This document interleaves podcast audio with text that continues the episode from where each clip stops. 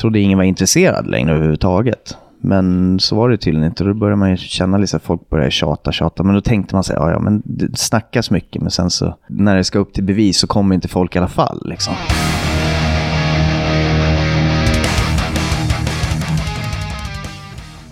Jo, visst var folk intresserade av Dismember och eh, förhoppningsvis är du också intresserad av eh, Fred Estby eftersom du har börjat lyssna på Rockpoddens avsnitt 145 där han är gäst. Jag träffade Fred första gången någon gång i högstadieåldern när jag var på House of Kicks och sålde demokassetter med mitt dåvarande trashband. Sen dess har jag faktiskt aldrig träffat honom igen, men det är ju en person som jag har hört oerhört mycket positivt om genom åren. En grym trummis och musiker och en fantastiskt trevlig person. Allt det där har jag fått besannat den här helgen. Jag hade den stora äran att vara på Scandinavia Deathfest och kolla på Dismembers återförening. En riktigt, riktigt trevlig helg med massor av bra band och väldigt många härliga ansikten i publiken. Nej, vi kör igång. Du lyssnar på Rockpodden. Fred Estby är veckans gäst. Jag heter Henke Branneryd och jag önskar dig en god lyssning. Då sitter jag på Studio Nothing med en nytatuerad Fred Estby. Jajamän. Välkommen till Rockpodden. Tack så mycket, äntligen. Och, ja, Blev det av. Verkligen äntligen blev det av. Shit vad trevligt. Du kan nästan säga välkommen till Sverige också. Ja, det kan du göra. Fast du har varit här ett par veckor. Ja, precis. Två veckor nu, nästan. Ja, och vilka veckor sen? Det har varit ganska hektiskt kan jag Ja, säga. om vi börjar med helgen som vi precis har bakom oss. Scandinavian Deathfest. Mäktig helg. Mycket mäktig helg. Ehm, långt över förväntan och ja, jag vet inte, jag är fortfarande ganska mållös över, inte bara responsen, men att folk har flugit så långt för att se det här. Ja, Det var oerhört mycket människor här från jordens alla hörn va? Precis. Ja. Malaysia, Australien, Mexiko, Chile. ja. Jag träffar mycket ryssar, tyskar. Ryssar. Ja. ja, det är kul. Men Dismember drar ju. Ja, det verkar ju så nu för tiden i alla fall. Nu är intresset Ja. ganska stort känns det. Och framförallt med original line-up och... Vi hade, vi hade inte gjort om inte alla kunde. Är det så? Ja, nej men det sa vi från början. Alltså, För jag började ju tänka på det här, prata lite med David och sådär, så sa vi det. Men ja, om det nu finns, för vi är alltid skeptiska, för det, så här har det varit förut. När vi började spela så körde vi på ett tag, sen så försvann ju death metal lite i bakvattnet på black metal-scenen. Mm. Eh, och sen så då låg det lite på is, vi låg lite på is med det som hände mellan 99 och, eller 2000 och 2003 liksom. Eh, och, och sen så började folk rycka i oss igen och det kändes som att det kom en ny våg. Men den vågen var ju inte så stor. Märkte vi när vi började turnera igen att det var inte, det var inte så mycket större än vad det var. Eller det var egentligen inte större alls, det var mindre. Men det var mer hardcore-fans som saknade det på något vis. Men nu känns det som att det är en helt ny generation. Som inte har sett oss förut och som inte har sett de här banden som Entomb, Dismember, Grave. Så mycket Grave spelar ju ganska mycket nu men och Unleashed också, men, men en tom Dismember som inte har varit tillgängliga på samma sätt. Folk, det är ett sug som inte... Ja, inte original Entombed i alla fall då. Nej, exakt, exakt. Nej, Om du ska gå in på det. Ja. precis. Men, men fast Dismember har ändå funnits också ett gäng år utan dig. Just det. Och utan särskilt många, bara David och Matti. Precis. Ja, av originalet. Ja, Om vi ska vara purister. precis. För du sa att du och David hade börjat snacka om det för ett par år sedan. Ja, exakt. Och då fanns det inget Dismember igång så att säga. Nej, de, det var väl 2011 som de slängde in hatten. Har jag för mig. Ehm, men sen var det ju så när jag flyttade, just när jag flyttade till USA så gjorde jag turnéer med, med band som Tribulation och, och Youth Code och andra band så, och Enforcer. Då kom det ju mycket metal-folk som, som ville prata med mig om Dismember. Så, och det kändes som att, jaha, trodde ingen var intresserad längre överhuvudtaget. Men så var det tydligen inte. Då började man ju känna lite att folk började tjata, tjata. Men då tänkte man sig, ja ja, men det snackas mycket. Men sen så, när det ska upp till bevis så kommer inte folk i alla fall liksom. Så det var väl lite så vi kände och alla var inte riktigt Alltså det får, in- jag vet inte, vi, vi kände väl, alla kände väl inte att det var rätt i tiden. Liksom. Men till slut så kände väl, ja, när vi, när vi började snacka ihop oss och prata med Robban och Matti och, och Rickard så, så var det väl också det här också att vi, vi är ju äldre, vi, vi är snart 50 allihopa. Så det känns ju som att man får inte bli för gammal om man väl ska spela tillsammans igen. Nej. Men hur gick det till då? Hur, när ni hade stämt av att okej, alla är med. Mm. För ni har inte träffats och repat då? Eller Nej. har ni gjort det? Nej. Nej, i och med att jag och Rickard bor i USA så har det varit lite knepigt och vi jobbar ju, där jobbar man ju lite annorlunda också. Ja. Jag menar, vi har ju ingen direkt semester. Särskilt inte jag som är ljudtekniker och så här. Det, tar man ledigt då får man ju inte betalt. Nej. Man kan ta ledigt för det är ju flexibelt i musikbranschen på det sättet fortfarande. Men, men det, det var ju svårt att få till det. Så vi, vi har ju planerat väldigt länge hur vi skulle göra det. Men det enda sättet det gick att göra det på var att flyga in innan första Det var ju därför vi också sa ja till just Scandinavia Death Fest. För att det var ju ganska mycket mer bekvämt än att flyga över de andra tre till USA till exempel. Eller att vi skulle börja i Tyskland. Hur löser man det med replokaler och allting? Det, Men hur kändes det, liksom första repet? Uff, ja, För det, var, ju... bara alltså ett par veckor sedan. Ja, precis. Det var ju, första repet var ju lördagen, var det 5 oktober. Ja, sex dagar innan Ja. gig. Ja, och ni har inte lirat ihop i den sättningen på alltså... 11 år. Och senast vi gjorde det var ju det här 20-årsjubileumet. Och Ja. innan dess hade vi ju inte spelat allihopa tillsammans på ett tag. Sen med Robban, för han var den första som lämnade Dismember Mm. på den tiden. Så det var ju 96 eller 97 tror jag. Så det är lite press då ju. ja, Ni vet att ni har en helt utsåld festival där ni är liksom superöverlägsna headlines. ja. Ja. Ja, det var, pressen var ganska hög. Och, och jag tänkte så här, jag har inte spelat trummor heller. Jag, jag turnerar ju sådär, men jag har inte kunnat spela sedan Dagger-tiden. Nej. Sen vi la ner det när jag fortfarande bodde i Stockholm. Så jag har inte spelat trummor på fyra år. Men du har inte lirat lite nu på slutet liksom? Alltså det enda jag gjorde innan jag åkte över till Stockholm, det var ju en kompis till mig som, eh, som ställde upp och, och han spelar bas. Så vi körde bas och trummor och körde typ fem sex Dismember-låtar bara för att få bort min rost. Och bara komma in i det lite och bara känna på trummorna.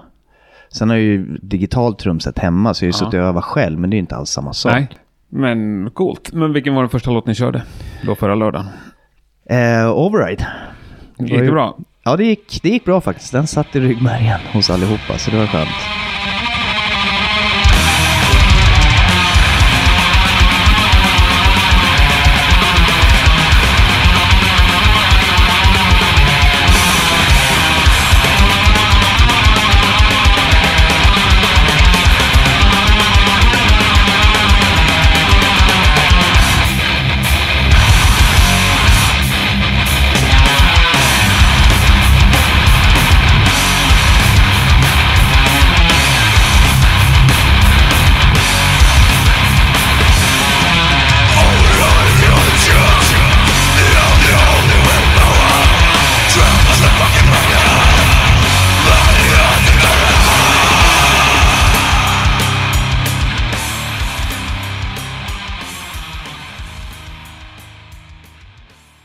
Bandet har ju också, alltså Matti, David och, och Robban har ju repat med Chris som är trummis i Lik. Ja. Så han har ju ställt upp och kört rep och även Tobbe som var med i Dismember ett tag hoppade in på ett rep också så att de kunde känna på de flesta av låtarna.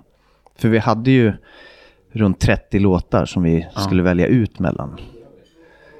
Så det, var ju, det var ju ganska, ja. Men vi insåg ju ganska fort att här måste vi sålla lite sen när vi väl var på plats. Rickard kom ju in, han landade ju måndagen innan första gigget. Och kom direkt från flyget. Ja. Två flyg, inte sovit på flyget, blev av med basen och, bagaget, kom inte fram. Så han fick åka och hämta en extra bas och direkt till replokalen. Shit. Och så bara köra åtta timmar. Ja, det är rep. olyx. Ja, det är olyx. ja. ja, men det stod pall. Oh ja, Ja. absolut. Och du började redan på torsdag med ölfest. Just det. Då ni, lirade ni inte, men ni var där och Ja, representerade. precis. Nej, nej, ni lirade inte på fredagen heller. Nej, det Nej. gjorde vi inte. Så att fredagen var vi, då repade vi istället. Mm. Men sen körde ni lördag, söndag. Lördag, söndag. Och mastodont långa gig och sent på natten. Precis. Ja. Och vi kände ju det, vi ville ju inte spela för kort. Nej. Men samtidigt så är det ju hårfint också när det har varit tio band innan eller mer på lördagen och vi spelar sist. Då, folk orkar ju inte riktigt heller. Så man får ju inte spela för länge. Nej. Men ehm, Och så ni ska orka också. ja, Mm. exakt. Men stod du pall på söndagen eller? Söndagen, eh, jo alltså jag stod pall båda giggen men på söndagen spydde jag under gig. Så att det, det var så varmt. Var det på grund av värme? Ja, det, jag tror det. Och sen just att man körde, vi körde i 95 minuter Ja. var det någon som sa på lördagen.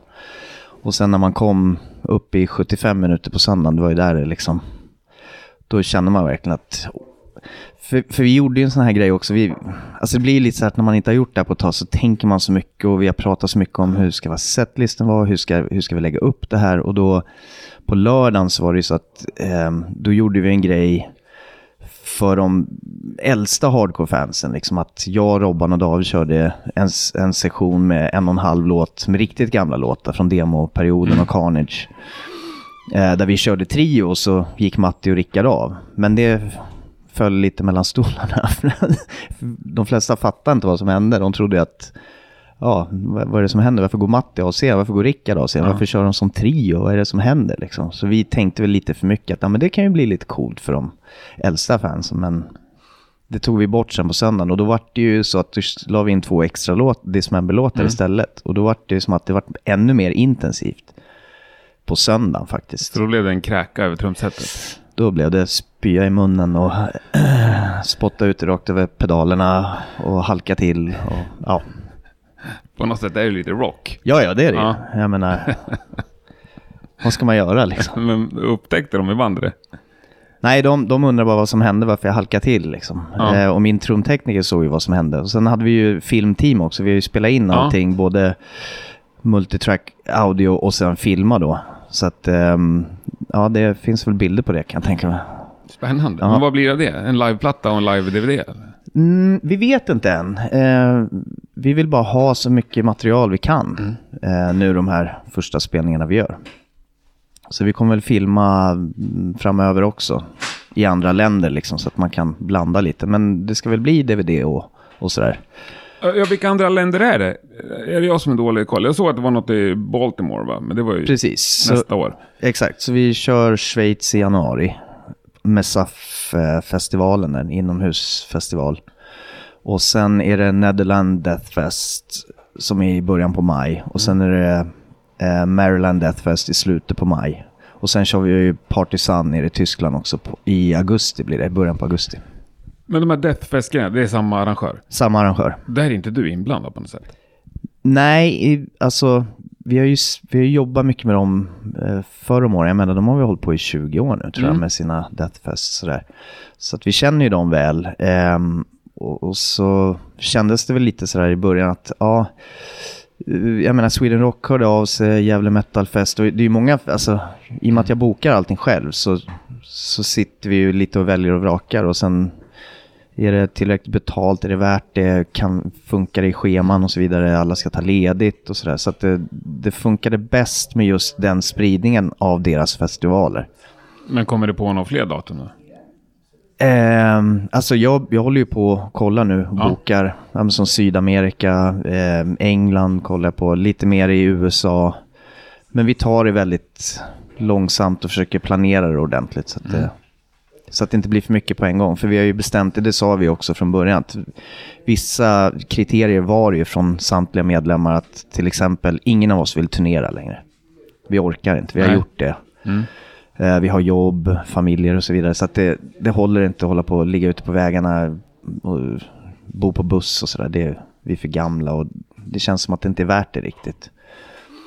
Ehm, och det är många som tjatar på oss, men vi har sagt nej till allt Så sånt. det blir lite mer större eh, lyxgig liksom? Ja, så känns det ju lite. Och det, ibland kan det ju vara lite svårt också, för när man kör festivalspelningar då blir det lite mindre struktur, man har lite mindre tid på sig och så vidare. Eh, Och det märkte vi nu också, att även om vi var headline och jag har varit väldigt involverad i, för att i och med att, i och med att Maryland Death Fest-gänget som gjorde Scandinavia Death Fest, det är första gången de gör ett arrangemang i Stockholm eller Sverige. Och det är ju ganska annorlunda mot hur det funkar i USA. Så jag har ju varit väldigt inblandad i att försöka hjälpa till med strukturen så att det funkar för oss. Och så att de slipper ta för mycket när det gäller saker som jag vet och de inte vet. Så det har ju varit väldigt mycket mer jobb just ja, så du på har grund av nästan det här. varit medarrangör i det här? Inte riktigt, men, men jag har försökt att, underlätta lite för dem samtidigt som det blir smidigare för oss och kanske inte gå igenom dem hela tiden. För då, det blir lättare att, att prata med, med Kraken direkt till exempel och Christian som var event manager som de hyrde in och sådär. Det blir lite, lite lättare att ta det på svenska. Och när man vet hur, hur reglerna är och hur allting funkar. Ja, och du har koll och du kan Stockholm Precis. skapligt. Ja, För skapligt. så länge sedan inte du flyttat. Nej, det är ju... Ja, det är drygt tre år sedan. Ja. Men vad gör du i New York? Du nämnde att du är ljudtekniker. Ja, så jag är um, ska man säga, teknikchef på en klubb där borta. Och sen jobbar jag på lite andra klubbar också. Men vad är det för klubb om vi börjar med den? Eh, Brooklyn Bazaar heter den. Eh, vi har hållit på i tre år nu. Typ av musik? Eh, allt från eh, hardcore, punk, metal till, vi har också kört mycket dansmusik, kör komedifestivaler ibland och sådär. Alltså stand-up? Ja, stand-up och, och sådär. Eh, så, att, så det är väldigt blandat. Men du är fortfarande ute på turnéer också? Nej, jag har inte varit det på länge. Jag, jag, jag jobbar ju väldigt mycket som, som eh, turnerande ljudtekniker och turnéledare också många gånger. Eh, men när jag väl flyttade till USA så, så var jag ju tvungen att turnera då också i och med att jag var i den svängen mycket. Men sen så kändes det som att jag flyttade ju för, för att träffa min fru Lauren då, eh, för att bo med henne. Och då kändes det som att ska jag vara ute på vägarna då fast jag flyttat till ett annat land Då märks det inte att du har flyttat. Nej, Nej. precis. Och sen ses vi ju inte i alla Nej. fall då liksom. Så att eh, då, då var det bara, då släppte jag turnéer, så sa jag nej till alla turnéer. Ehm, och så började jag jobba mig upp helt enkelt i New York, för det var Mm. ingen som visste vem jag var. Jag kände ju inte så mycket folk, jag känner ju folk, men det är Träffar du jäkla... rätt folk så kan du ändå Ja. slänga fram ett Precis. gammalt skivomslag. Jo, Ja. men, men, Du har en liten väg in. Ja, men inte så mycket som man skulle kunna tro. Nej. För att det är, folk kollar knappt på en CV, utan de vill bara att du ska göra jobbet och göra det bra. Så det är han... Men är inte USA så här svingrymma på att hylla gamla hjältar liksom? Jo, det är de, men, men om, om till exempel ägarna av en klubb inte har koll. Ja. Det, det är som den klubben jag jobbar för nu. Det tog ju ett ganska långt tag innan de fattade att liksom det smäm, jaha.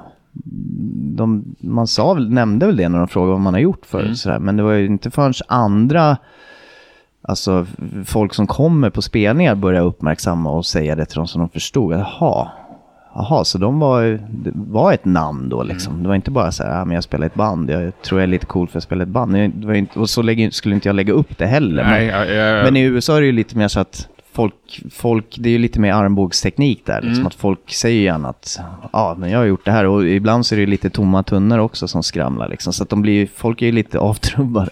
ja, jo, jag förstår. Men de älskar det här med Hall of Fame-grejer. Ja, ja, ja. Alltså, ja. Precis. För där, skulle det finnas en Death Metal Hall of Fame så skulle ju du vara med där. Ja, men det säger vet jag. inte. Men... Nej, men jag säger okej. Ja. Jag var vi klara med återföreningen? Det kanske vi var. Nej, men kom liksom ert beslut först, vi kör? Eller kom frågan om den här festivalen, hängde de ihop så att säga?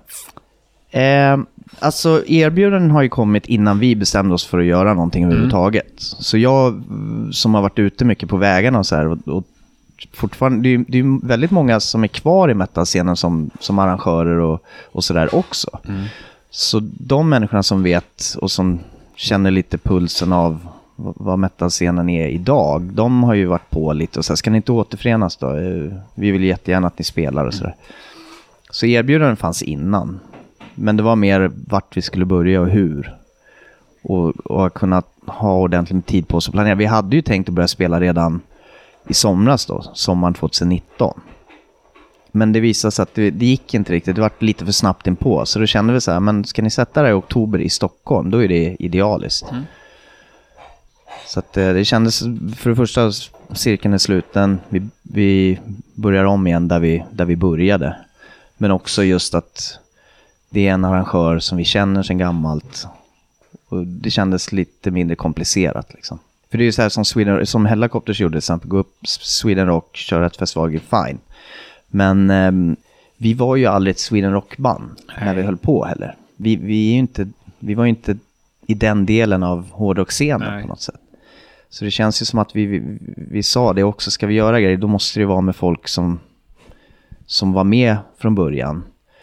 Eh, och som fattar vad vi är. För det är ju mer, vi är ju lite mer underground, det är ju inte liksom, vi har aldrig spelats på radio och sådana grejer. Så det gäller ju att man behåller identiteten också. Jo, men det är klart. Annars hade det blivit jättekonstigt. Ja, jag menar det. Ja. Det, är, ju- det är ju som den här 70 eh, 70 000 ton metal eller vad den kryssningen heter. Det var ju, de har ju frågat också, men det, vi känner att det blir inte rätt för oss. Nej. Även Vad- om det är en kul upplevelse säkert så. Är det några sådana här riktigt feta grejer att tacka nej till som har varit tråkigt? Eh, vacken Ja. tackar jag nej till. Eh, Men, men det, det, kommer ju ett vacker nästa år också. ja, precis. Men det, men det är ju också det, det måste ju funka för oss. Och sen så vill man, måste det också vara så. Det, det, det är ju det som är lite problemet. att Spelar man en festival som Vacken, ja det är ju kanon. Det är ju hur mycket folk som helst och bra line-ups och sådär. Men då kan det ju lätt bli också så ja ah, men ni spelar största scenen klockan ett på eftermiddagen. Nej, det håller inte. Vi vill ha ljus, vi vill ha show och så vidare. Plus ni vill ha mörker. vi vill ha mörker. Ja. Det måste ju vara lite mörkt. Ja, ja, det måste det. Men... Eh, ja, för du hoppade ju av Dismember en gång i tiden. Mm. För du var ju ändå bandledare, Mm. får man säga va? Ja, Skrev precis. mycket av låtarna, mycket av texterna och var utåt sett liksom Mm. frontperson i mångt och mycket. Ja, det kan man, kan man nog säga. Men du hoppade ändå av, du la inte ner bandet liksom? Eller hade du inte den makten? Nej, ehm, nej, det handlar inte om det. Alltså Dismember har alltid varit en demokrati, förutom precis när vi började, då var jag ganska mycket diktator. Mm. För jag och David började ju bandet och sen hade vi lite, sen kom ju Robban med. Och sen så hände hela den här Carnage-grejen och sen så hoppade vi tillbaka till Dismember och så. Så att i början där var jag väldigt sådär att jag är ju ganska hyperaktiv så att jag är ganska driven om man säger. Så att jag pratade med skivbolag och allt sånt där. Och, så, ehm, så det kändes som att, jag vet inte, jag gillade att ta tag i den biten. Eh, men sen så blev ju bandet mer en demokrati liksom, för det funkar inte i längden heller när man är ute på vägarna. Och det, är- det är ju bra om alla mår bra och alla tycker det är kul och så vidare. Ehm, men 2007 då hade vi turnerat mycket och sådär, jag hade små barn och det blev tight liksom. Det, inte helt enkelt att leva på musiken även då runt 2007 liksom. Det, eh, vi turnerade mycket men försökte göra bara två veckor åt gången. Men sen hade man ju inte mycket pengar när man inte var ute och åkte. Och tufft när man har små barn. Eh, Eh, så jag sa det till dem att jag, jag orkar inte längre. Det är för mycket jobb och jag, jag klarar inte av det. Det blir, det blir, det blir inte bra helt enkelt. Och då sa de så här, okej men ehm, vi vill fortsätta men vi vill gärna ha ditt godkännande i sådana fall. Så då hade vi ett möte hemma hos mig och så sa jag det, nej men om ni känner att ni har en skiva till i er, för vi hade börjat jobba på en ny skiva redan. Men jag kände att jag hade inte riktigt energin längre och jag hade låtar men det kändes som att det inte riktigt passade in heller. Eh, av olika anledningar. Så att, och vi hade turnerat så mycket eh, och jag var tvungen att ta ett heltidsjobb. Matti jobbade igen, David började jobba så att det blev mer det här att vi jobbar heltid och sen har familj och sen ska man turnera på det och spela in ny skiva och så här. Det, det blev bara, det gick inte för mig helt enkelt. Så jag sa det, men vill ni fortsätta så gör det. Ta in en annan trummis om det är så ni känner. Och då gjorde de ju det, spelade in en jättebra skiva och sen turnerade de ju alltså helt galet mm i över ett år. Så körde ju de stenhårt liksom. Men, men det var helt okej med att de, de körde vidare. Ja. Nej, jag tänker mer utifrån sett här, om man tittar i alla fall lite längre ifrån. Mm. Alltså du slutar, du hoppar av bandet, sen så det är det ändå du som startar upp det igen så att säga. Precis. Mm. Ja, jo. Och då har det funnits någon annan trummis där som var, fast du, nu är inte du med längre. Nej, Nej, men de var ju inte med, det fanns inte aktivt. nej, precis. Och det var inget bad blood där. Nej, nej, absolut inte. Nej, underbart. Ja, men om vi går tillbaka sen då. Nu var det inne lite på Carnage-tiden och liksom dödsmetallens födelse. Mm. För det ändå, för mig var ju det en sjukt viktig period i mitt liv. Ja, Och säkert många av dem som jag träffade i helgen också. Eh, för- för du, ni var ju liksom verkligen med i startskottet. Mm. Ja, Det var ju en väldigt liten klick här i Stockholm Mm. och Göteborg också. Eh, framförallt som, alltså, vi, jag vet inte ens hur många vi var i hela det gänget liksom som umgicks. Men det var ju, det var ju Nihilist då, en, som blev en tom Treblinka som blev Tiamat. Eh, Grotesk som blev At the Gates. Dismember som blev Carnage och sen Dismember. Eh, ja, Växjö då, får man inte glömma. Eh, Carnage som kom därifrån. Eh, jag bodde ju ett litet tag där nere till exempel. När jag gick med i Carnage. Men det, sen tog vi allt till Stockholm istället och spelade in en skiva. Och sen så rann ju det ut i sanden när Michael Amott började spela med Carcass då. Så att, eh, jag vet inte, det var, ju, det var ju folk från olika städer, men man samlades ju ofta, oftast upp här i Stockholm om Slayer spelade samtidigt. Det var ju då man träffade dem från Göteborg och... Men, men när, vi brukade ju alltid hänga på helgerna, fredagar och lördagar, då samlades vi på Centralen. För att festa och lyssna på varandras demos och sådär. Och så tog man sig hem till någon eller kraschade någons fest. Och satte sig i köket med en bärbar bandare och lyssnade på demos. Liksom. Ja, ni hade ingen känsla då av att ni liksom, nu skapar vi någonting unikt? Så. Nej, nej. Nej, Utan det, var bara att vi ville spela. Det hade varit konstigt om ni hade haft den känslan i och för sig. Ja, precis. Det var ju mer så här, det, det kommer jag ihåg så här när man, för jag, jag och Nicke Andersson är ju kompisar sedan vi var 13 år och spelat tillsammans och, och sådär. Och, och, när vi såg då Eric och Nuke Blast och de här som gav ut skivor med Morbid Angel och, och så, så vart det ju sådär att, ja men det där vill vi också göra. Men vi hade ju inte en tanke på att ja, vi, det kommer att bli stort eller att det blir en stor rörelse. Utan vi ville bara spela brutal musik och komma ut och turnera. Och resa och, och spela vår musik. Det var ju det det handlade om. Men är det en tid du ser tillbaks nu på liksom stolthet? Absolut, absolut. Alltså inte bara vänskapen med de kompisarna som, som fortfarande är med de flesta består. Så var det ju också den, den sammanhållningen med tanke på att jag vet inte, extrem metalen var ju inte så stor. Och jag hoppade av gymnasiet till exempel. Jag var den enda hårdrockaren i hela skolan då ute i Alby, Hallunda där. Och det var ju sådär, på den tiden så var det ju mycket kickers, vi fick ju stryk, vi fick ju springa liksom för att, ja, här kommer de där jävla hårdrockarna så vi ger oss på dem liksom. Så vi var ju lite misfits, mm. kändes som. Men, men det gjorde ju också att vi hade en starkare sammanhållning. Mm. Alla kom ju från förorter. Det var inte så många som bodde inne i stan av, av det här gänget som, som sen blev alla de här banden. Så det, var ju, det var ju det också, att vi samlades alltid i stan, men de flesta bodde ju i förorterna. Så Täby hängde vi mycket i och med att det var ju lättare där. Det var ju inte så mycket folk där ute och man kunde sitta utomhus under sommaren. Och... Vi fick inte så mycket stryk i Täby. Nej, precis. Täby var inte så farligt. Det var ju värre där ute där jag bodde, runt jag och Nicke som bodde i Vårberg och Alby och sådär. Där var det lite tuffare. Ja, det är kul. Och det är kul att många, nästan alla de här banden finns kvar fortfarande. Precis, det är ju helt kanon. Även om vissa har skenat iväg musikaliskt. Ja. Alltså Tiamat ja, till exempel. Ja, exakt. Ja, det är en Men ni och en tumd. Ja. Får man säga, båda en tumd då. Faktiskt håller Precis. ju stilen. Absolut. Och det är mm. samma med Unleashed och Grave. Jag menar. Mm. Det är ju inte, inte så att de har börjat Nej. spela någonting helt annorlunda, utan det är ju... Nej, Grave tyckte jag var svinbra också i söndags. Ja, det var de. Ja. Helt kanon. Ja. Nej, det är skitkul. Och men Sunlight. Det har ju nämnts tidigare i den här podden när Thomas Skogsberg var gäst. Mm. Du jobbar, i, du jobbar i Sunlight-studion. Precis. under de åren när det var som störst. Ja, det gjorde jag ju. Um, det måste jag ha varit då runt 93, 90, nej, 93 måste det ha varit. Precis, I våren där 93 tror jag jag började jobba där som någon sorts lärling. Då fick man betalt från Försäkringskassan om man fick en, som en, jag kommer inte ihåg vad det kallades, men det var ungefär som en lärlingsplats. Ja. Så betalade de då en ganska liten summa i månaden under ett år. Och sen kunde man få förlängt ett år till. Så det, det var ju det jag tjänade då när jag lärde mig av Thomas ja. där helt enkelt. Och sen då så jobbade jag för honom några år till innan jag drog vidare. För då på den tiden då kom du, eller det gör det fortfarande, från hela världen liksom? Ja, ja. Det var ja. ju band från Mexiko, Argentina, England. Uh, inte så mycket från USA faktiskt, men, ja, men Tyskland. Mm och sådär. Och från hela Sverige Nej, också. Jag var ju 14-15 på den tiden mm. och bodde i Gävle. Det var ju eh, Sunlight-studion, det var ju det var så exotiskt. De har ju bara sett på alla skivomslag liksom. Men man fattat att det var dit man skulle. Men jag tror inte, för oss, alltså nu är det så töntigt. Det är som 15 mil till Gävle.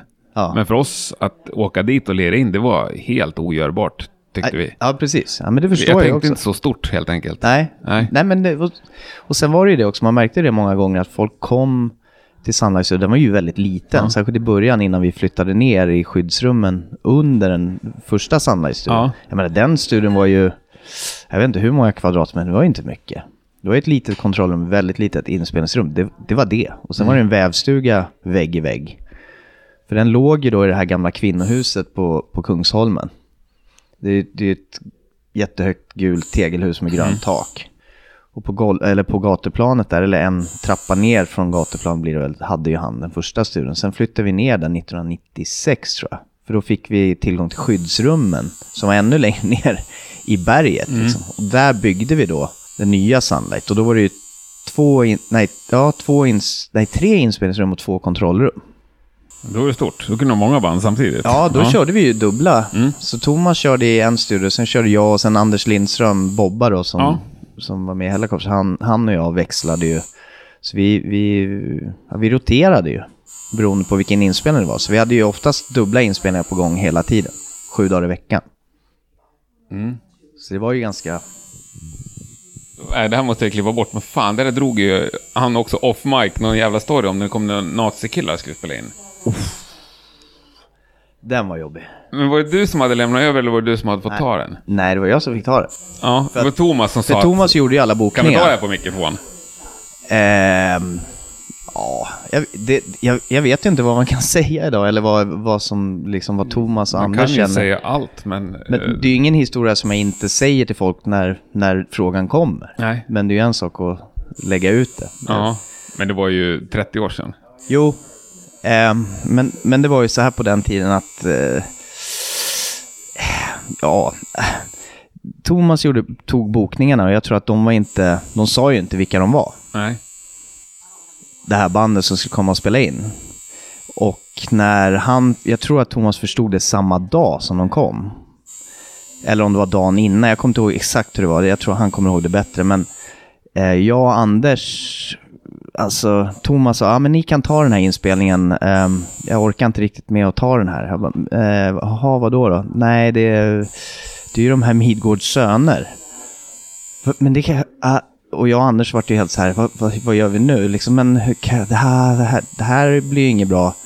Men på den tiden var det också så här, om man, jag tror att avbokade man någonting då, då var det problem. Ja. För det var ju inte så att Sunlight Studio var dyr, den var ju billig. Och skulle man kolla idag, kommer jag inte ihåg liksom kostnaderna riktigt, men det var ju billigt att spela in där liksom. Och då var han ju tvungen att ha jobb hela tiden för att få det att gå runt.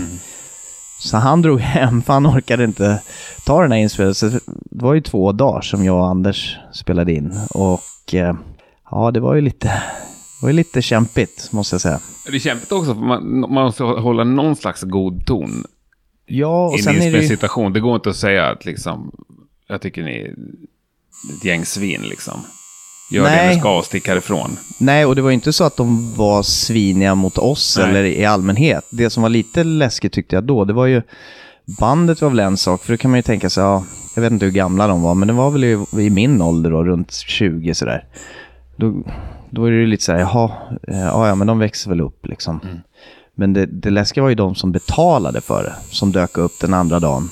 Som är väldigt städade människor, men Aha. har de här åsikterna. Såna Det var ju, kostymnazister liksom. Japp, där tyckte jag det blev, det var det mest otäcka. För det var en sak med gäng 20-åringar som inte vet bättre och som, Ja. som tycker det är roligt att skrika si heil. Liksom. Men det, det, ja, det är ju inte okej, men det är samtidigt då, där och då, när man inte själv var så erfaren och inte hade skinn på näsan och, och så landar det här i knät på en. Men just det där att finansiärerna som kommer in och lyssnar och sitter och bara ser Ja, är det är mörkt. Ja, Ja. Det, det var... Ja, svårt. Jag, det är självklart. Nej, det finns väl ingen som kan döma er för det nu. Liksom. Nej, alltså... Det, det är klart man kan. Jo, men, jo. Och, och visst, borde väl ha bara sagt att nej tyvärr, vi, Mm. det blir inget. Men Nej, och då hade ni gjort det allihopa, tror jag. ja, ja. Det var svårt att se varken dig, eller Bobba eller Thomas göra det idag. Nej, nej, för i Nej. helvete. Det är aldrig i livet liksom. Men Nej. det är ju... Ja, det är inte bara oerfarenhet, men också det här att... Ja, hur stänger man av det här nu? Mm. När det redan är... Jag tror de, jag undrar om de inte hade betalat redan också. Och det var ju ovanligt på den tiden. Ja. För då betalade man ju efter. Ja. Alla betalade ju efter. Och det var ju också så här, det kommer jag ihåg när vi spelade in första Dismember-skivan bara. Då var det ju så här, det, den kostade 14 000 kronor för 12 dagars inspelning. Och sen så betalade då Nuclear Blast i efterhand. Men det var ju de, alla skivbolag på den tiden. eh, Det tog ju ett bra tag innan Thomas fick sina pengar. Klassiska skivor som han spelade in jäkligt billigt men som det tog ett bra tag innan han fick betalt sen. Liksom. Så, så jag tror att det var svårt också att bara, nej, vi stänger ner studion för idag. Ja, Jag fattar. Men du, framtiden då? Ni ska lira lite mer med Dismember. Har ni liksom pratat om att lira in något nytt och sådär? Nej, det har vi inte gjort. Jag menar, folk frågar ju hela tiden. Ehm, Ämnet måste ju ha varit på tapeten någon gång. ja, absolut. Men, men vi känner ju så här också att det är inte det första vi ska göra. Nej. Först måste vi spela och, och kolla. Är det kul och känns det bra och orkar vi och så vidare. Och det, det kommer vi fram till att det gör vi ju. Och det vill vi ju. Så att självklart så, jag menar, om alla vill så, vi har inte tagit den diskussionen Nej. än bara. Men hur långt fram är den längsta saken i framtiden bokad? Eh, augusti 2020 kör vi Partisan då. Det är, den, det är den sista bokningen jag har klar liksom. Sen håller jag på att kolla nu på resten av världen och andra Men har du liksom okej från grabbarna bandet att sätta någonting efter det? Ja, absolut. Ja. Det är mer det här att det, Sommaren 2021? Exakt, ja då blir det ju mer. Men vi, jag tänker ju även hösten sen, 2020, så kanske vi kör möjligtvis Sydamerika, lite mer USA. Men vi känner lite att vi, vill- vi vill få de här nästkommande då, vad blir det, fyra giggen avklarade. Så att vi vet, för vi vill inte spela för ofta. Och det går ju inte heller, för det blir ju ofta, det kommer ju bli helger liksom. Man flyger in, kör ett, två gig som mest och sen flyger hem igen. Ja, det är schysst. Undrar, när, du som är ljudtekniker, hur illa tror du att den här låter i folk som lyssnar på det här i hörlurar sen? Jag tror inte att det är så farligt Nej. faktiskt. Vilken frekvens skulle du skära bort? Ett kilo. Ja. Köpa ett chip. Ringer Thomas Skogsberg och frågar. Ja, Nej, jag skulle nog, det är väl där, det är där, det enda som är jobbigt med det, det är ju att den ligger ja, lite högre än vad våra röster ligger. Så att, Ja. hoppas att man inte måste skära Ja, bort så mycket. Så att, Jag brukar få så mycket beröm för att jag har bra ljud så jag kan ta ett sånt här avsnitt också. Så här, hur fan tänkte ni när ni satt i en tatueringsstudio? Jag tyckte det var coolt ju. Det är ju skitcoolt. Ja, det är också väldigt, väldigt smart av mig som är ljudtekniker på heltid som Ja, och lura hit dig till just... Nej, men det är briljant. Ja, men du jobbar ju med musik fortfarande. Ja, Dagligen, så att säga. jajamän, heltid. Mm. Håller du uppdaterad på vad som händer i... Eh, ja, det gör jag. I och med att jag jobbar konserter 56 dagar i veckan så håller jag mig relativt uppdaterad. Det enda som blir lite sådär är att Indiescenen till exempel. Jag har inga problem att göra ljud åt sådana band. Jag, kan, jag har inga problem att göra ljud åt någon musikgenre egentligen. Jag har gjort i stort sett allt. Eh, det är mer att jag kanske inte har koll på hur stora vissa band är eller hur, hur pass stor produktion de har ibland. Och i och med att man har så många spelningar så är det svårt också att planera det. För i USA är det också att det, det är lite snabbare papper. Som till exempel att, eh, ja men säg att ett band ska spela på en klubb i New York och så har något hänt på den klubben. Då måste de flytta spelningen samma dag eller några dagar innan, en vecka innan. Det är väldigt lite information man får också. Man vill ju gärna ha förproduktionsinformation och sådär. Det får man ju oftast inte alls. För folk gör ju långa turnéer där borta också. De måste ju göra, betalar de för ett visa om man inte bor i USA till exempel, ja, då måste du göra en månad minst. Så du täcker så mycket du kan. I och med att visa är, det är ju inte gratis. Nej. Och då blir det ju så här att när folk är ute på vägarna och det är svårt att få, få informationen om vad det är man har att jobba med. Så ibland måste man göra en hel del research själv, men det är svårt när det är så nära inpå många gånger. Så här, det, i Europa är ju allting mer, du, du har ju, du får ju oftast anslag, jag menar det finns, catering finns, det är redan med i budgeten, det är ingenting som banden behöver betala för. Men i USA är det ju så att de pengarna som det är sagt, det är de pengarna ni får och sen då mat och sådär, det ingår ju inte. Toaletter och duschar finns ju oftast inte på ställen om man inte spelar på en ganska hög nivå. Liksom om man säljer ut runt 2-3 tusen pers. Hur stort eh, ställe du jobbar på? Eh, själva, eh, själva live-rummet har, vi har knökat in 550 pers som mest. Men det är 500 pers är kapaciteten. Eh, men enligt, ja, och egentligen inte om man säger så. Ska följa brand. brandreglerna. Och de är ju ganska, alltså New York är de ju ganska hårda, vilket är bra tycker jag. För att det, ju, det har ju varit, alltså det är ju många, husen är ju gamla, elen är gammal, alltså det gäller ju att man har, att, att man följer de reglerna. För Ja, annars det är kan det ju bli farligt också. Jag tänker bara på, ja men Great, Great White där, den spelningen, du vet vad som hände då? Den här som När ser de- ut som en kyrka. De körde nästan. pyro och så Ja, började hela... bandet Great White. Vad heter stället hette något. Ehm. jag har sett den här dokumentären. Precis, eh, ja, jag kommer inte ihåg nu. Men, Ja. men det var ju en ja, det katastrof, var fruktansvärt. vidrigaste jag har sett. Ja, Verkligen. Nej, och det är tråkigt att vara ansvarig och Ja. sålt 50 biljetter extra. precis. Och jag menar som på vårat ställe, det är ju lågt i tak. Trä, heltäckningsmattor eh, och så vidare. Heltäckningsmattor. Ja, så vi har ju liksom som ett dansgolv som är trä. Men sen runt det är ju heltäckningsmattor från 50-talet, Det är 40-talet lite kanske. Finlandsfärja. Det är ju det. Ja. Det, ja, det ser, jag. om, om du kollar bilder från Brooklyn Bazaar så har vi också så här, på scenen på, på den bakre väggen så har vi en original ljus, vad ska man säga, som en ljusinstallation som ser ut som en eh, påfågelfjäder liksom, som också är original. Som är, alltså den är ju cool liksom. Men, men det är ju också väldigt, det är inte särskilt tidstypiskt eller så, så det, är- det är roligt men det är också lite tacky sådär. Coolt. Men kan du vara lite så här faderlig mot band som är ute på turné? Om de beter sig? Ja, eh, jag försöker ju, alltså nummer ett, om, de, om, om band är gröna och sådär så försöker jag hjälpa dem. Mm. För att jag menar, ett band som har börjat ganska nyligen, de, det finns ju inte en chans att de har råd med ljudtekniker eller, eller personal som hjälper dem med någonting. Så de gör ju allting själva och det är, på den vägen ska det ju vara, för det är ju så man lär sig. Men ibland så behövs det ju lite mentorskap.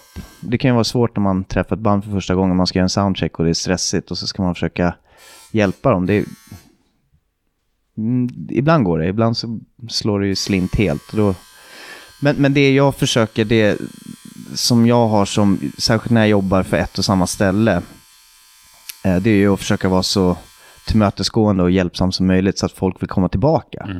Och att, eh, för, för jag träffar ju själv på, jag turnerar så mycket som ljudtekniker och när man träffar hustekniker som är tjuriga gamla gubbar och så här, det blir ju lätt tråkig stämning och det blir svårjobbat och så vidare och så vidare. Eh, Jag har ju väldigt mycket erfarenhet av det själv. Så jag försöker ju inte vara, oavsett hur stressad eller hur dålig, hur stressad jag är eller hur dålig information jag har fått, så ser jag till att inte ta ut det på artisterna. För det hjälper ju ingen. Och det tror jag att, särskilt där borta, så många säger det att ja, vilken skillnad det är och, och liksom när folk är så här trevliga. Och det gäller ju all personal. Mina, mina tekniker som jag sätter på spelning också, det är, det är det första jag säger. Sur, sura gubben, attityden. Kör du den här, då Nej. får du inte jobba här. Så enkelt är det bara. Rätt. Men vad är det Ja. vanligaste folk behöver en påminnelse om? Och komma i tid till soundcheck. Ja. och ta sig upp på scen och vara klar när de ska spela. För jag, på, på stället där jag är, jag är ju ensam tekniker.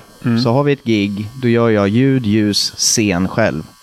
Och sen så ofta är det ju så att de lokala promotorerna, de är där och liksom ser till att banden får betalt och sådär. Men det är inte så ofta som de ser till att banden kommer på scen och så vidare. Har man ett utsålt ställe som tar 500 pers, det, det är ju knappt så jag kan ta mig runt. Liksom. Jag kan ta mig till scenen och, så här, men och sen springa då och jaga bandmedlemmar som, som har glömt bort tiden eller som inte har tittat på schemat och sådär. Det, det blir ju ett helvete många gånger.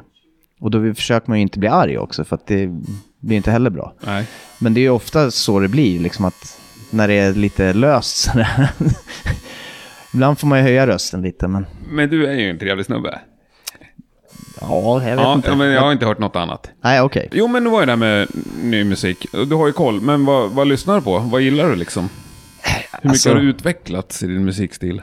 Eh, inte sådär supermycket. Jag menar, jag, det är klart jag gillar nya band och ny musik. Det har jag inga problem med. Så jag lyssnar ju på, det är inte bara hårdrock och metal liksom. Men, eh, jag menar, men det är också så att jag är väl ganska gammalmodig på det sättet. Jag gillar ju ja, men Motown-eran och mycket av den, enligt mig, den riktiga R&B scenen från 60 och 70-talet. Liksom.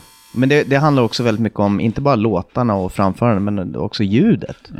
Jag är ju väldigt, jag gillar ju inte, jag har ju lite svårt för många gånger att alltså ljudidealet nu för tiden känns ju väldigt strömlinjeformat. Allting är utbytt, det är sound replacements och det är kvantiseringar. Eh, Jag tycker ju väldigt mycket, ofta så mixar folk väldigt diskant och det är så hårdkomprimerat och sådär. Jag vill ju att det ska vara levande, jag, vill, jag gillar ju dynamik och varma ljud. Så att det, det är väl det som jag kanske, där känner jag mig lite som en dinosaurie på ett sätt. Men samtidigt så tycker jag inte att det behöver låta sämre för att man inte har... Jag menar, det är många gånger som det kommer turnerande tekniker och så tycker jag liksom att, men hör du inte att det, är liksom, det är bara S-ljud på sången? Det är, S-ljuden är starkare än, än, än midfrekvenserna på sången. Och där känner jag så men det, där, det är inte så svårt att ta bort det. Och det gör ju att det låter bättre, tycker jag. Men det kanske är så att folk har vant sig vid att det ska vara så.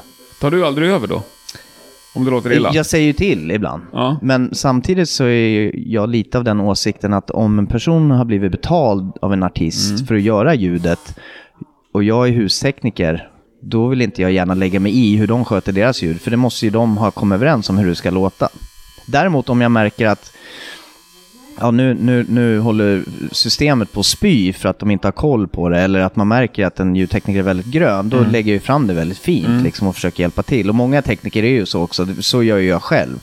Om jag kommer till ett rum med ett band och så känner jag att det är något som är lite off eller någonting som inte funkar som jag är van, då frågar jag ju hustekniker, för de, de kan ju rummet bättre än mig. Jag kommer dit samma dag och ska göra ljud, eh, men de jobbar där fem sex dagar i veckan. Då vet ju de oftast vilka frekvenser som funkar och Som inte. funkar. Ja. Men för jag vet, det finns väl festivaler som liksom kör med en varning så här till ja, ja, ljudtekniken. precis. Så nu har du en låt på dig att fixa till Ja. det, annars så tar, vi, tar festivalen över ljudet. Exakt. Och du, du får ju böter också. Ja. Om du, om du spelar för högt. Och, nu, och det där fick man ju lära sig när det kom in, liksom, när, när man gjorde mycket festivaler, särskilt här i Sverige och Tyskland och sådär. Så Jag vet, vi, vi, jag jobbade ju med Imperial State Electric där i må, många år. De körde ju många sommarfestivaler och så vidare. Och då, då var ju den tekniken ganska ny och hård. Liksom. Och, och då fick man ju lära sig att då kan man, då kan man köra lite högre när man vet hur dynamiken är i sättet från bandet man jobbar med. Så vet man att här kommer det bli, gå ner lite, här blir det mycket mellansnack och inte så högt. Då kan man köra lite högre, för det är ju under tid. Liksom. Det är ju en tidsaxel du ska hålla dig till med decibelnivån. Så efter ett tag så lärde man sig hur, att man man, kunde maxa. köra hårdare, man kunde maxa på här och där liksom, för att få fäste. Så att Ja. inte, för det, är också lite det där att det är bra att det finns decibelregler och så vidare, men i början, jag jobbade ju på Debaser då, och det, de åkte ju på böter flera gånger. För att de kom oannonserade och så hade någon kört lite högt och det är en turnerande tekniker som inte är van vid det här. Och så ska man då stå och bara, nej, nej, nej, nej, nej, nu är det över 100 decibel här uh, under fem minuter. Nu måste du, och folk blir förbannade och, och kommer från USA där det inte finns några sådana regler. Och tycker att, vad är det för överförmyndarklubbar vi spelar på liksom? Och förstår inte att det gäller hela landet. För, och det vet jag ju, när vi turnerade på 90-talet i Schweiz, de hade ju redan börjat med det. Och där är ju decibelgränsen då i alla fall var det 95. Så vi kunde ju spela på något litet hak som var inte mer än en, en restaurang. Första virvelslaget, då säger ju teknikern, det där går inte. Kan inte spela om... Ja men hur gör vi det då? Och det var innan man hade de här påsarna man kan hänga på virveln som tar ner ljudet, eller plexiväggar och sånt där. Och det funkar ju inte riktigt. Jag, jag spelade med en plexivägg en gång. Ett gig, och det var det värsta jag varit med. Jag kände som att jag satt i ett ak- akvarium. Ja, men det är ju såhär Bingolotto typ, tänker jag på. Eller något. Ja, ja. ja och här ett är hörn, du vet. Frikyrka liksom. Ja, ja, ja. Och det, det, de andra medlemmarna stod ju bara och skrattade åt.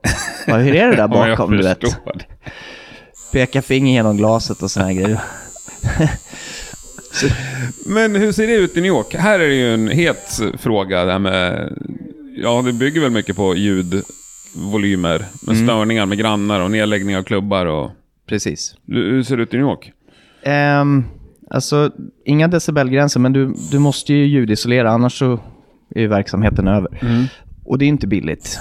Eh, och sen ska det göras rätt. Och budgeten är ju inte så höga och så vidare. Men sen är det, det, det är ett annat problem där just nu som är precis samma problem som i Stockholm. Det är att det byggs otroligt mycket, många flyttar in, alla vill ha kultur, konst, musik, eh, dygnet runt underhållning, men de vill inte höra det utanför sin egen lägenhet. Nej. Och oftast i New York, de ställena jag jobbar på, så är det ljudisolerat. Det är inga problem. Utan det är snarare publiken som är kvar efter gig, när, Ja. när, när trafiken tystnar lite. Det är där folk blir störda. Och där är det ju ganska svårt att kontrollera också. Mm. För ingen märker något under eftermiddagen, men sen när klockan är ett på natten då, och folk är lite dragna sådär, då... Ja, det är svårt för spelstället också. Hur lång- långt sträcker sig ert ansvar liksom? Exakt, Tills folk har kommit hem och somnat? Eller? precis. Men det är ju ändå spelställena som får Ja, skiten då från hyresgäster runt omkring. Ja, det är spännande. Jag intervjuade en kille från Nashville förra okej. veckan. Alltså, det var ju något ställe där på, heter det Music Bro? Mm. Kallar de det? Som hade klappat igen liksom. För grannarna mitt emot. Ja, det är helt otroligt alltså. Det, ja. Men det, men det är precis likadant i New York som det är i Stockholm. Att klubbar som får problem, ja, de får lägga ner bara. Mm. Och sen så, men sen öppnar en ny någon annanstans. Så att det, det är ju inte så att det dör ut, men det, det kan ju bli glapp sådär ibland. Just med, med olika kapacitet på ställen och så här. Så Ja. ibland så, då är det inga som, som spelar där. Men hur ser rock och hårdrocksvärlden ut i New York? Är det bra liksom? Den är bra, absolut. Ehm, jag menar, Är det en större subkultur, eller ska kalla det, i New York än i Sverige? Ja, det är det. Alltså klubbkulturen är mycket större. Allting är öppet längre. Eh, folk rör sig mer dygnet runt där också. Så att det, det, det finns ett... Man säga? Det, ja, folk vill ha mycket livemusik där fortfarande. Och då är det ju allt från jazz och blues till industri och, och noise. Och mycket dansmusik också. Men där är det ju också lite så som det var i Sverige också, den här grejen att man försöker göra ett tidigt gig med kanske rock eller metal eller punk, hardcore och sen så kör man dansmusik efter då. På samma ställe. Så det, och det har vi ju här också. Men, eh, men det är också ganska svårt att, att hålla det och, det och det är ju bara helger då det gäller. Men det är inte helt enkelt alla gånger. Nej. Och sen, alltså, konkurrensen måste ju vara brutal. En Konkurrensen är otroligt brutal. fredag, lördag Ja, ja. i New York liksom. Absolut, Nej, det är det ju. Ehm, och, det, och det tar ett tag att nischa sig liksom och att folk, folk ska gilla stället, ljudet, eh, bemötandet och sådär. Så det är ju väldigt mycket som ska klaffa på det sättet. Men ehm, och sen är det sådana grejer som till exempel de här ins, Insane Clown Posse. eh, Mm. Det var ju sån här verkligen gröngölingsgrej som jag fick styra av. Ehm, de skulle spela på vårt ställe och de konserterna, de förstör ju ställena. Jag, jag Mm. turnerade i Millencolin och en, eh, en turné i USA så åkte vi dagen efter så var vi på samma klubbar som de hade varit på. Jaha, ja. Och de hade plastat in hela klubben och allting, men det var ändå fjädrar och klibbigt golv och saker som var förstörda och, och så vidare. Och sen så fattade inte våran ägare då, han fick då att de, det var ingen som, han bara, ja men vi hade inte så mycket gig på den tiden som vi har nu. Då, så, så de tog ju allt de kunde få, för Mm. konkurrensen är så hård. Och då så, så fick jag reda på att det var de som skulle spela. Då sa jag, är du inte klok? Vi har ju liksom originaldetaljer här. Det kommer kosta oss miljarder att återställa allt det här, Ja. om det ens går. För det kommer ju bli helt förstört. Och han hade ingen aning. Så jag var så här, men det, det går inte. Ni kanske tror att det här är liksom, nej men det är lugnt, vi plastar in allt. Nej, det kommer inte hjälpa. Min, min ljudrigg kommer vara förstörd. Det kommer ju bara vara liksom, ja, vad, vad, vad, det, det de sprutar, det är ju typ jag som läsk. aning. Jag kommer ihåg namnet, men inte mer än så liksom. Nej, men deras jag brydde mig aldrig ju- om dem mer än så. Nej, för grejen är att deras fans är ju liksom, eh, de dricker innan. Ja. vart de än spelar. Sen följer de efter bandet. Eh, och sen så, det är ju liksom som en hel rörelse. Så att de följer efter bandet, de går på alla spelningar och ganska låga biljettpriser, men sen dricker de innan. Så, de dricker, så, så baren gör ju inga pengar ens på Nej. ett sånt gig. Plus att då, då tar de in som, det är ju som läsk, som de liksom sprayar över hela, både fansen och bandet liksom. Så du kan ju tänka dig om du har 500 pers som, som står och liksom sprutar Ja, läsk över mig. hela Jag vet stället. när man tappar en cola bara. Ja, ja. Och sen fjädrar. Och, Nej, det här har jag helt missat alltså. Men det, alltså, de, jag kommer de hade väl någon hit, men det måste ha varit 90-tal. Liksom. ja, ja, de var ju stora. Jag kommer ihåg vi turnerade i USA med Dismember 1999 och våran chaufför då, han var ju en del av det här följet till Ja, Insane Clown Posse. Han, på det var det enda han pratade om, var ju dem. Och vi bara, vad är det där för band liksom? Det var ju liksom på den tiden Slipknot breakade Ja. ordentligt. Och de här var ju också så här, men det, det coola med Insane Clown Posse är att de har ju aldrig haft, de har ju, de gjorde ju, det var ju allt, de gjorde ju allt själva. Skivbolag, allt, allt, allt, allt, allt. Så de tjänade ju så otroligt på det liksom. Så det vart en hel rörelse, men, men det där gigget det ställde jag in. Så jag sa det, ni, nej vi tar Nej. inte det, ni måste säga nej. Och då fick de flytta i sista minuten då, till ett annat ställe. Hur gick det för dem då? Eh, det, var, det var lite enklare, för det var, det var mer som en... Eh, I ett industriområde med liksom betonggolv och så vidare. Så det, de var inte så skraja för det liksom. Så de täckte väl över P8 och så var det klart. Ja, skönt. Men du producerar lite plattor också? Ja, Ja. De här, Impure. precis. det är den senaste jag... Ja. Eh, nej, men det är ju Henry som spelar gitarr där, är ju, eh, han är ju en av de första jag lärde känna ordentligt när jag flyttade till New York. Och han var ju också den som hjälpte mig att få jobb på en klubb som heter ehm, The Acheron. Som tyvärr är nedlagd nu, så jag jobbade en dag i veckan där. Det var han som, som presenterade mig för ägaren, som också är stort metal-fan och känner massa folk härifrån Stockholm. I och med att han var liksom en av de här små oberoende klubbägarna liksom. Så, att, eh, så Henry och jag har varit kompisar sedan dess. Och eh, sen när de skulle spela in sin skiva med Impure så var det så här, vill du prodda? Ja, självklart.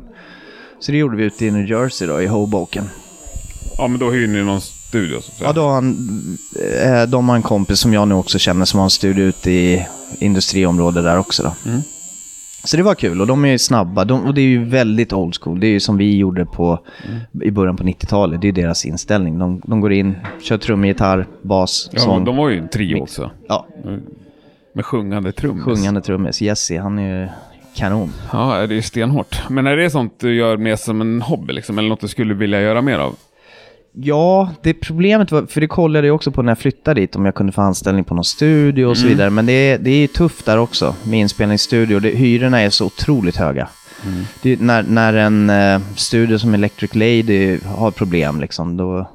Jag var ju där för första gången och hälsade på när Stefan Boman, som jobbar med Kent då, Kent var ju i stan då för några år sedan. Och då så bjöd Stefan in mig, för jag hade aldrig varit inne i Electric, jag bara varit utanför liksom. Så det var ju coolt att få komma ner där och, och kolla på allt det. Men även den studien har ju problem för att det är svårt att få ihop det. Ja, ja, det är väl en sjukt svår bransch nu för tiden. Ja, det är ju det. Studio. Ja, det kostar ju så mycket pengar också. Du behöver så mycket utrustning och hyror och sen måste du ju få det... Ja, men om det inte redan är inrätt, jag menar även då så måste du se till att det låter bra. Och det blir färre och färre som har mycket pengar att lägga. Ja, Och sen- du kan göra sjukt bra grejer hemma. exakt. Ja, tekniken är ju så nu att man Ja. kan ju faktiskt göra jäkligt mycket på väldigt liten yta. Synd. Jag älskar studiomiljön. Liksom. Ja, jag med. Varenda gång jag kommer in i en studio är underbart. Ja, det är ju underbart. Ja. Det är ju någonting magiskt med att, att vara i en studio. Och vad vet du mer om din framtid då? Nej men det rullar på med ditt jobb och du har Dismember. Sen Mm. behöver du inte planera något längre än så. Nej, det, och det känns ju skönt. Ja. tycker jag. För det, nu har man liksom, det känns som att nu kan man ta det lite lugnt på det sättet. Att det, visst, det är, jobba får man göra där borta. I New York så är det ju också, det är ju ganska högt tempo och man jobbar ju längre dagar än vad man skulle göra här. Även inom musiken för att det, det är färre, man har färre anställda och, och mindre budgetar. Men allting måste funka i alla fall. Så att jag är ju ständigt jour liksom, oavsett vad det är. Så att eh, på det sättet, men, men samtidigt så trivs jag med det. Så att det känns inte som att det... Nu har jag etablerat mig där borta också så att jag tror inte att eh, det skulle mycket till om, om man helt plötsligt stod utan jobb. Och sen har man ju Dismember också då som man kan göra då så att man får utlopp för det kreativa. Det låter ju helt underbart. Mm. Har du någon koll på svensk musik nu för tiden? Ja, jag menar... Eh, jag vet, det var ju lite roligt, vi eh, var någon dag här, jag försökte ta en tupplur innan jag skulle gå och repa igen och så var det någon repris på Svenska Idol. Och det bara slog mig, så här, Laurent som är, där, jag menar produktionen i USA är ju så mycket större liksom, Ja. har ju hållit på så länge och så vidare. Men, så det kändes ju otroligt mycket mindre här nu, särskilt nu när, jag vet inte, det- jag vet inte hur länge man har kört Idol i Sverige, men det är väl ett tag. Tio år i alla fall måste du Ja, och det känns ju som att det är, det är ju som en lågbudgetversion. Ja. Och sådär, och så, ja, det är väl en sak om vi ser. Men annars är det ju- jag menar, jag, jag försöker hålla koll på nya metalband och sådär. Särskilt i och med att det har kommit en våg nu med, med nya band som kör old school-versionen. ja lik. Lik till exempel, som är kanon. Crawl, har du hört om? Jag har inte gjort det. Jag har hört talas Så, om dem. Också skitbra. Ja, det Tycker jag. jag ska kolla upp dem. Mm, Verkligen. eh, De håller ju sig verkligen äkta till eh, originalen. Liksom. Ja, det är så. Båda de. Ja, Ja. det tycker jag. Ja, men Inget- och i USA är det, det är Impure, sen är det de här Gatecreeper. är ju stora. massa. Ja, de är ju, kolla upp dem också. Ja. Det är ju också väldigt old school liksom. Men har du några mer svenska band som du... har? Ja, svenska, ja alltså det är ju allt från Pyramido till... ehm, ja, det finns ju många som helst. Nu står det ju bara still för det. Det, är, ja, men det ju, Nej, finns ju ja, det fortfarande otroligt mycket nya bra band. Ja. Så är det ju bara. Ja, jag blir eh, ofta chockad över det faktiskt. Ja, Tycker det är svårt med replokaler, svårt med spelställen, svårt att få någon ekonomi i den. Då bara kommer det. Ja. Fortsätter bara komma bättre och mer band hela tiden liksom. Ja, precis. Ja. Det, men det är ju även borta i New York så är det en, det är en ganska stor, eller inte stor, men det, det är ändå, de har ju till och med en scen med bara D-takts, alltså versioner av svenska D-taktsband som Disfear och Anticimex Ja. och så vidare. Det är ju en, en klick i Brooklyn som bara lever för dem och spela den typen av musik. Det är helt underbart. Ja, det är helt underbart och Ja. det är jätteroligt. Men, så det är ju många sådana band som också är bra. Jag menar, Ja. det låter ju precis som de originalbanden, Ja. men de gör det bra. Mm. Och det är ju inte bara att de kör covers, liksom, utan det är ju, de gör ju egna låtar. Mm. Det är ju ungefär som att de tar facklan vidare. Men om, om vi tar det här Leak och Crawl då, även om du inte har hört dem. Mm. Är det bara kul tycker du? Ja, Ja. jag, jag, absolut. Jag, jag ser det ju mer som att på grund av att de banden spelar och det går bra för dem så är intresset större för oss nu. Jag tror att hade den vågen inte kommit, då, då kanske inte vi hade spelat igen. Nej. Så ser jag det. Ja, det är väl ett jättebra Ja. sätt att se det. Jag menar, de gör ju samma sak som vi gjorde då. Och även om det är på grund av att vi gjorde det, så jag menar, det är ju... Det vi gjorde, det var ju på grund av Metallica och Slayer. För att vi hörde dem också. Så att det, jag menar, det är ju inte konstigare än så egentligen. Nej. Och sen får ni låna Chris Barkensjö när du inte kan åka hit och repa. Så. Exakt, Ja. vilket är helt fantastiskt. Underbart litet inavel. ja, Och som kan låtarna. också. och att vi dessutom fick låna deras replokal. Och de ville inte ens ha betalt. Liksom, det, är ju, det är ju så schysst så att... Och de har hjälpt till med andra saker också. Liksom, Ja. Låna ut utrustning som inte funkade för att vi hade amerikanska grejer och ja, Nej, det är ju fina killar. ja mycket fina killar. Verkligen. Ska vi avsluta med en klassisk fråga? Ja. Mest musikaliska person du någonsin har spelat med? Nicke Andersson. Ja, just det, du spelar man. Ja, Fast även om det var länge sedan. Ja, inget riktigt som... Inget stort, eller något Nej. stort. Inget, inget som har fått fäste. Ma- Maximal skandal och um, Clint Eastwood Experience är det väl inte så många som har hört talas om Nej, kanske. man flyger lite under radarn. Ja, förstår det är roligt att ni är liksom gamla barndomspolare. Så startade Varstreet dödsmetallband som Mm. blir ikoniska båda två. Och båda är trummisar och fast frontmän liksom.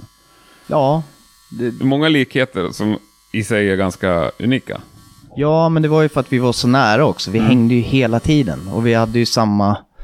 Jag tror vi, vi är ju båda drivna på samma sätt och ganska rastlösa. Så det är inte så konstigt egentligen. Nej.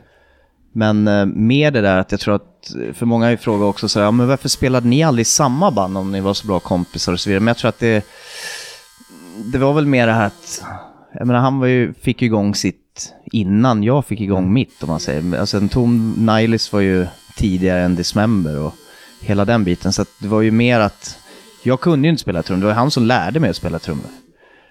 Och, och jag skulle ju spela gitarr från början, det var ju det jag gjorde. Så när jag träffade David då, då, då var det mer att han och jag skulle spela gitarr i bandet. Men så det gick inte att hitta någon trummis på den tiden. Alla bodde ju utspritt runt om Stockholm och det, åldersskillnaden var ju också, ett års skillnad kunde göra ganska mycket. Mm. Morbid-killarna kändes som de var mycket äldre än oss, fast det var ett eller två år det handlade om. Så det var ju svårt liksom också när vi var småglin liksom att få någon som kunde tänka sig, ja men nu ska vi spela in demos och sådär. Så det var ju så här, nej men då får jag spela trummor, jag kan ju spela lite grann. Så var det bara, det var ju bara nöta, nöta, nöta liksom. Eh, så på den vägen var det och det, det var ju mycket så här, Nicke hade ju trummor och, och vi hade, hans, han bodde i lägenhet och vi flyttade till radhus då när vi var 14-15 år. Och då flyttade han ner sina trummor i källaren hos mina föräldrar. Så vi repade, Nailis repade där ibland och vi repade där eh, innan vi flyttade till ungdomsgårdar och sådär. Så att, och då hade ju Nicke sina trummor där, så jag satt ju hemma och övade och så visade han lite och trummor, ja. Ja, det är underbart. Ja. Schyssta föräldrar. De var väldigt, väldigt Ja. förstående. Och de var och kollade på er i helgen också. Jajamän, de kom både till ölfesten och söndagsspelningen. Så Ja, det är starkt jobbat. det är starkt jobbat, så sent också. För Verkligen. Men visst lirar Nicke på första Dismember-plattan? Han spelar ju sologitarr på... Mm. För han, innan, innan vi fick med Robban och, och, och Rickard efter Carnage, Mm. då var det ju jag, Matti och David. Så vi skrev låtar och repade tillsammans. Men, och även innan dess, när vi gjorde första Dismember-demon, så hade vi ju ingen basist riktigt. Så då spelade ju Nicke bas på våra låtar när vi repade för att vi skulle kunna ha bas. Och sologuran är lagd på en högergura. Nej, vänta nu. det Han bara hade en egen gitarr. Det var bara här, Som någon, han- här om veckan någon sa det till mig. Han custom gjorde, jag kommer inte ihåg om han spelade den upp och ner. Det är mycket möjligt att han gjorde det. Och det är, men det är ju typiskt han. Han kan gå upp och spela på ett, han är ju vänsterhänt, kan gå upp och spela på ett högerhänt trumset och spela lika bra. Mm. Nej, men det var väl ett bra svar på första frågan där. Ja, ja, ja. Om, han har kommit fram ganska många gånger som svar på den frågan i den här ja. podden genom åren. Ja, det förstår jag. Typ av alla som har lirat med tror jag. Ja, men skitkul. Känner oss nöjda. ja alltså det här var ju Ja. kanon. Jag Jätteroligt. tror det. Jag är stressad över den här tatueringsapparaten. Men det får vi ta. Ja, Grymt trevligt att träffa dig. tack så hemskt Stort mycket. tack för att du ställde upp. Tack. Så hoppas att vi ses Det, igen. det gör vi absolut. Ja, tack. Tack.